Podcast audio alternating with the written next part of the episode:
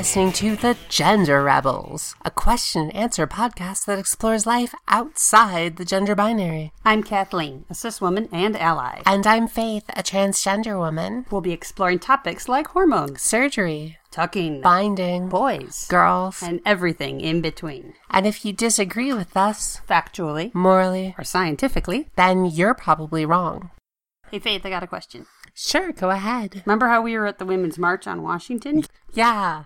Us and 499,998 of our closest friends. Yeah, I had a blast. I had a great time, actually. It was amazing to see like so many different diverse groups of people getting mm-hmm. together and being like, hey, we're going to be visible. We're not going to be silent. Mm-hmm. We are going to be heard. We are standing up for our rights. We are mm-hmm. resisting the kind of crap that this government is going to be throwing at us. Yeah, going to be a lot of crap. I feel like Lo- by the time this episode comes out, a whole bunch of new crap will Plenty of out. new crap. Yeah, Well, we'll get through it together. we will. You, I, me, and the country. I feel like I feel like the country's gonna. I feel like something amazing has awoken in in the great mass of Americans, and I think it's gonna be a force to be reckoned with. I agree. But about the march, I had a blast and you had a blast. Mm-hmm. And there was a lot of walking and standing around and trying to get through crowds. But Yeah. every minute was worth it. And everyone was super nice. They were. But I saw some things there and I read some things after it about possible transphobic stuff. And I just wanted to run it by you. So a lot of women, of course, had pink hats on that looked like cat ears mm-hmm. because of President grab 'em by the pussy. And also there were like pictures of uteruses and couple of people in vagina costumes and stuff like that. Obviously, this is a march for all genders, men, women, and everything in between, like we say. My question was how do you, as a trans woman, feel about people who may be equating womanhood with possession of a uterus? Do you feel excluded? Well, I, I actually just kind of want to first start out and say that the March on Washington, I we went there kind of representing trans folk, mm-hmm. trans folks, and we were both you and me and our friend Jen were all flying our transgender f- pride flags, the mm-hmm. blue, pink, and white trans pride flag. We saw some other people with those flags, mm-hmm. and I saw a lot of signs that were like included. Tra- were very trans inclusive signs, and you know talked about transgender rights. So I didn't. I never at any time when I was at the march felt any sort of discrimination or that I was in any way unwelcome. Mm-hmm. I know the organizers actually invited a transgender woman to speak. Did? Janet Mock? Janet Mock. There were there were some there were a lot of signs with like pictures of vaginas and, and uteruses and things and I think did that make me feel discriminated against? I mean, I don't really think so in my case. I obviously can't speak for all transgender women, course not. although I obviously should because I'm always cause I'm always right on every subject all the time. Obviously. I mean, I think it's if if you look at it, the majority of women, not every woman has a vagina, mm-hmm. and the majority of women do, mm-hmm. and the majority of women do have uteruses, and some trans women have vaginas, some have other junk, and so you don't have the sort of genital unity within within the group, but I think we've got an episode title. yeah, because of President Tiny Hands mm-hmm. and his comments about grabbing women by the pussy, which is sexual assault and mm-hmm. sexually assaulting women by grabbing them by their genitals. I mean, I think because of that and because like women's bodies are such like a political thing. Um obviously they shouldn't be, but that Congress wants to legislate what a woman can do with her uterus. They want to legislate. I guess. I guess to me, it sort of feels like the a lot of people in the right wing. I don't want to say everyone, but a lot of people in the right wing want to strip a woman of her agency to choose what she can do with her body, and a lot of that comes down to her vagina because that is like sex and and consent. Mm-hmm. And that gets into President Trump and his sexually assaulting people. Mm-hmm. And it is sexually assaulting people, which is denying them their agency, denying them the ability to consent, and reproductive rights. Of course, are a huge issue in America, mm-hmm. which is the uterus, which connects to some tubules, which connects to a line, which connects to a The knee pump or something, or that's like connects to the vagina. I didn't pay attention in health class. It is like these body parts have become so politicized, and they shouldn't be. A, a body part shouldn't be politicized, but they are. And just because I don't have that body part doesn't mean that I feel left out because someone else feels duly, rightly threatened mm-hmm. by the politicization of their own body parts. Mm-hmm. And my body parts, really, I guess my junk is kind of politicized at this point mm-hmm. because of bathroom laws in Texas and North Carolina and places to a lesser degree than I think a cis woman with a vagina with a uterus feels. And, you know, I haven't got my vagina installed, so, you know, maybe one day. But and, until that point, it's like, no, I don't. People need their voices to be heard. And that's what the march was all about. It's like, mm-hmm. I'm frustrated.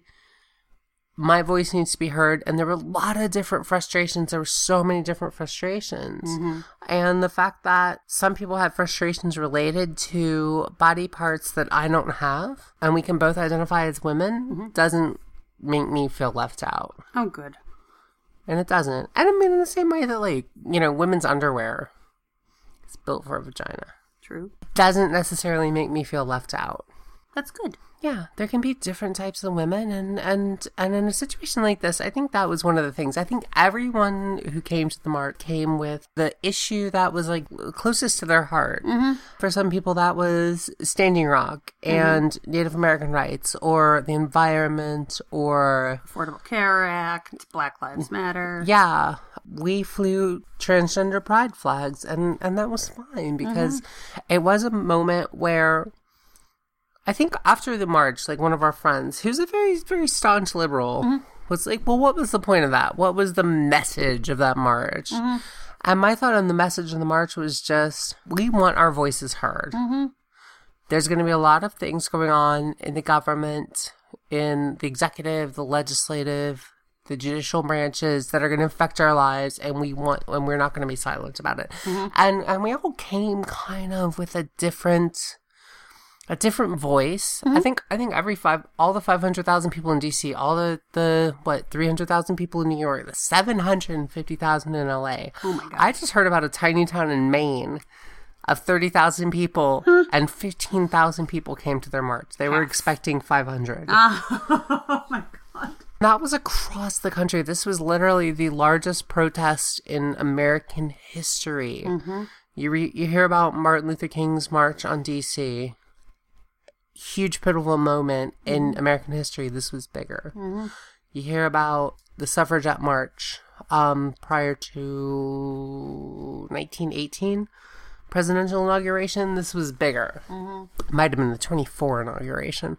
I feel like the tea there was a big Tea Party march during the Obama administration yeah. that was pretty big. Not this big. not this big. And a Million Man March um, was just in DC, but it was still very big. And so there've been big marches, but this was the biggest. Mm-hmm. And I and I think that because the voices were so diverse, there were transgender women, there were transgender allies, mm-hmm. there were cis women, there were cis women whose major concern was keep your hands off my body, keep your hands off my uterus. Mm-hmm.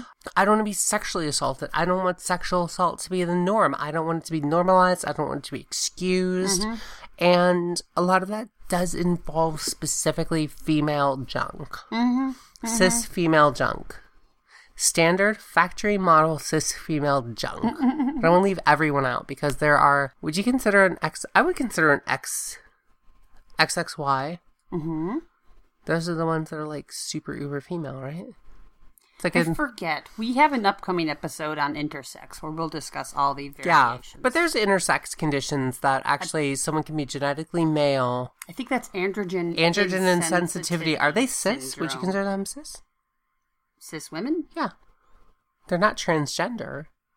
They're raised women. They identify as women. So I think they're, I think a, I think an I- androgen sensitive. We're getting into that gray zone, but I'll go with cis women. Okay, that. so yeah. there are cis women without uteruses. yeah. There are cis women with uteruses. Mm-hmm. But the point is, there are a myriad different ways to be female. Some of those ways involve vaginas and uteruses, mm-hmm. and those things are under assault. Mm-hmm. And I think it's right to stand up for that. And I think trans women should stand up for that too. And hope that when it comes time to stand up for just trans women, that cis women with uteruses and vaginas will. And we are together in this struggle. And I think the more voices we have, the more diversity we have, the more time we give to each one of our individual needs, our mm-hmm. individual struggles. That when the Native American people are fighting for their rights, that trans people are going to fight for them, and that that when trans people are under assault, then the Native American people are going to stand up for them too. And we mm-hmm. are seeing that to a huge degree. Uh, but I think once that really coalesces into a big coalesced glob of freedom filled action and like lightning and energy and humanity, we're to like really see some kick ass change. I think so. I hope it happens soon. Get out the vote. We got to get out the vote. Congress 2018, that's the goal. Yeah. And until then, and we'll talk more about this in future episodes, yeah, it's not just us looking out for us. It's us looking out for racism. It's us looking out for homophobia. And it's us looking out for people of lower income. And it's us looking out for anyone who needs our help. Lord knows there's plenty of them, especially the ones that are under direct attack by the administration. So we have some links down below, some groups that we like that we're helping out. Take a look if you're interested. We can give you more information or you can help out yourself. It's like if we could be NATO. If all the different groups who showed up at this march and didn't show up at this march could all be NATO. Mm-hmm. And for those of you who don't know North Atlantic Treaty Organization, it's it's an attack on one of us, it's an attack on all of us. That's important. I'm going to repeat it. An attack on one of us is an attack on all of us. That's what it's going to have to be. That's what it's going to be for the next four years. When I see racism, it's just as bad as when I see sexism. When I see poverty, it's just as bad as when I see planet damage. When I see religious discrimination, it's just as bad as when I see transphobia. Exactly. When I see someone discriminating against LGBT people, it's just as bad as when I see someone discriminating against the disabled. Exactly. So, am I going to go to every march and donate money to every cause? No, I'm going to be realistic. But I'm not going to just stick with one cause. And I urge you, our listeners, to spread your efforts around. Spread your efforts around and find ways to really get involved that are more than just a tweet or a Facebook post. Mm-hmm. And again, take a look below. We've got a couple of good links. Make it nice and easy, but you'll be able to have an effect. Definitely. An effective effect. An effective effect that is ultimately effective. What about an affectionate effective effect? I think we should do all of this with love. Would that affect you? Yeah. and I hope it affects our country. I hope so. We've got a, a rough road ahead of us. Let's not minimize that.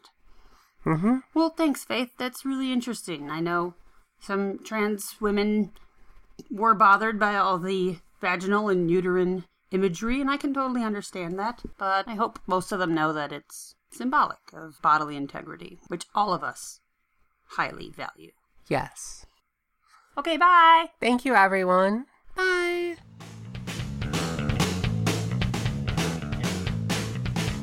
Thanks again for listening to The Gender Rebels. Please send your questions to questions at genderrebels.com. If you like us, please leave a five star review on iTunes. That makes it easier for other people to find us. Music for the Gender Rebels is by Jasper the Colossal.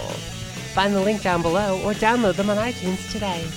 And for more of the Gender Rebels, visit our website, genderrebels.com. Gender Rebels is a Comeback Zinc! production, copyright 2017, all rights reserved. And to all you gender rebels out there, keep rebelling. Bye!